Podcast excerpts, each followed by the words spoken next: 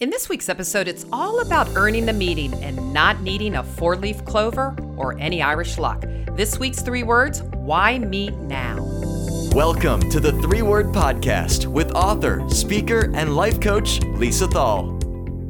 Well, if you want to control your sales destiny without having to depend on a four-leaf clover or a little Saint Patty's Day luck, follow a process that has a payoff with a proven strategy.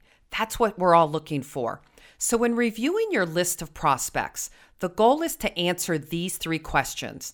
And if you can answer these three questions, you're more likely to get that first meeting. So question number one, show that you know something about their business. Number two, give the prospect a reason to meet with you. And more importantly, number three, give that prospect a reason why they should meet with you now. Not tomorrow, next week, now. And I've got a simple little system called the three P's that you can follow that will help you get on your way to meeting with more new prospects faster than any of your competitors. So let's take a look at these three P's. Number one, purpose. Purpose. Why are we meeting with them again? And why should that client or prospect meet with you right now? Okay, the next P is process. And we're going to get more into this. It's process versus product. More about that later. And number three, the third P is the payoff. How will we benefit from spending time together with this prospect? So let's think about the purpose of your meeting. Why should they meet with you now? Again, Google is our gateway to finding meaningful reasons as to why they should meet with us, and we want them to meet sooner than later. So you have to be resourceful in finding that reason. You know why? Find the reason so you earn the meeting this season. Reason, season. We want to do it this season, not next season. So just by securing that appointment, which happens to be one of the most challenging steps of an entire sales process, yes, you can have a referral, a case study that's proven success, maybe an industry success story that makes this process a little bit easier. But what if you don't have those? What if you don't have those? So it would be best if you discovered a great V B R that is really relevant and timely for your prospect to meet with you right now. So in my search to help us all find a more effective way to get our prospects to meet with us now, I discovered five tips that the Center for Sales Strategy recommends, and I found them really helpful for my team, so I thought I'd share them with you guys. Number one, prospect's website.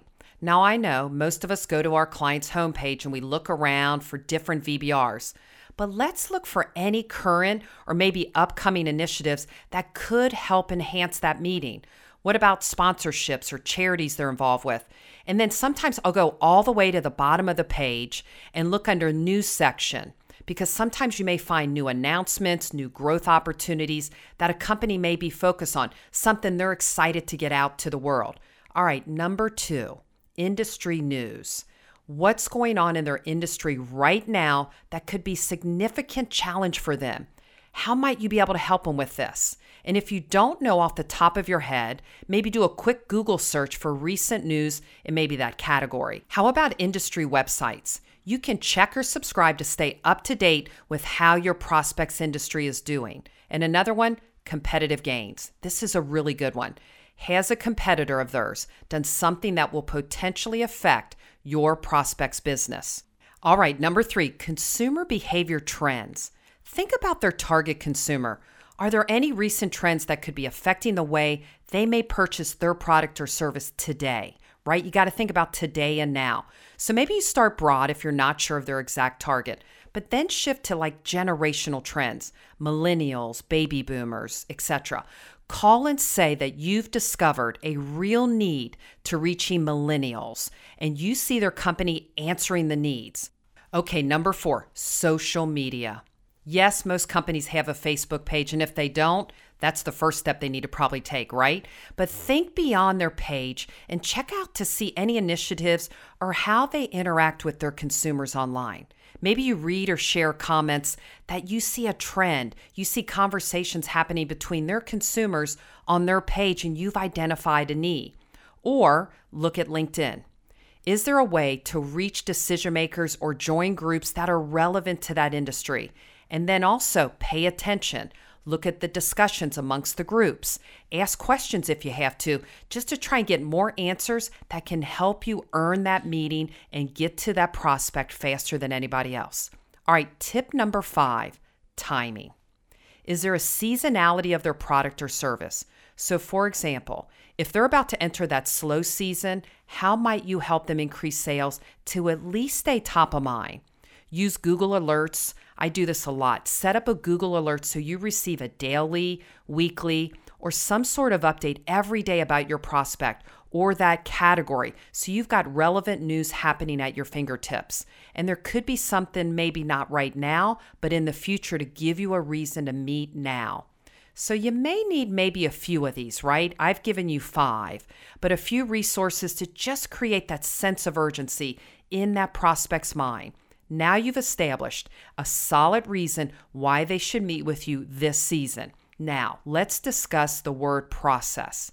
Many of your competitors, I know not the three-word podcast listeners, focus on leading with their products when trying to earn that meeting versus focusing on the process.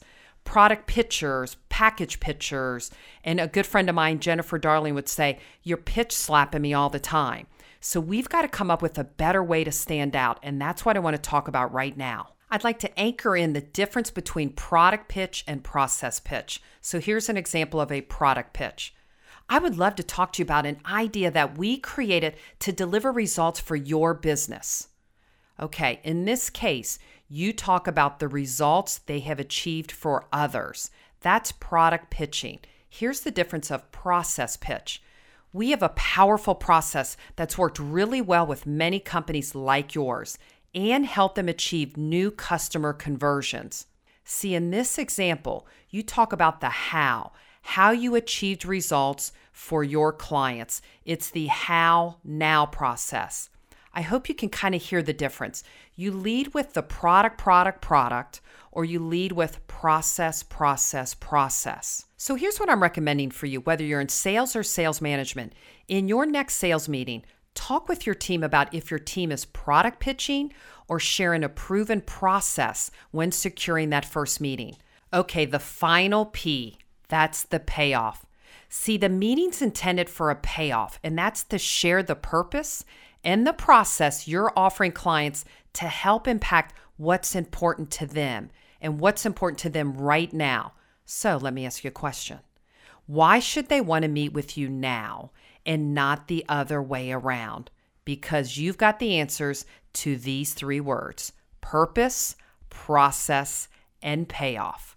Well, if you think someone could benefit from this episode, I invite you to share it or rate it or subscribe for free at iTunes or Spotify so you don't miss out on the next three-word podcast. Find more episodes and get the book at three word meetings dot com.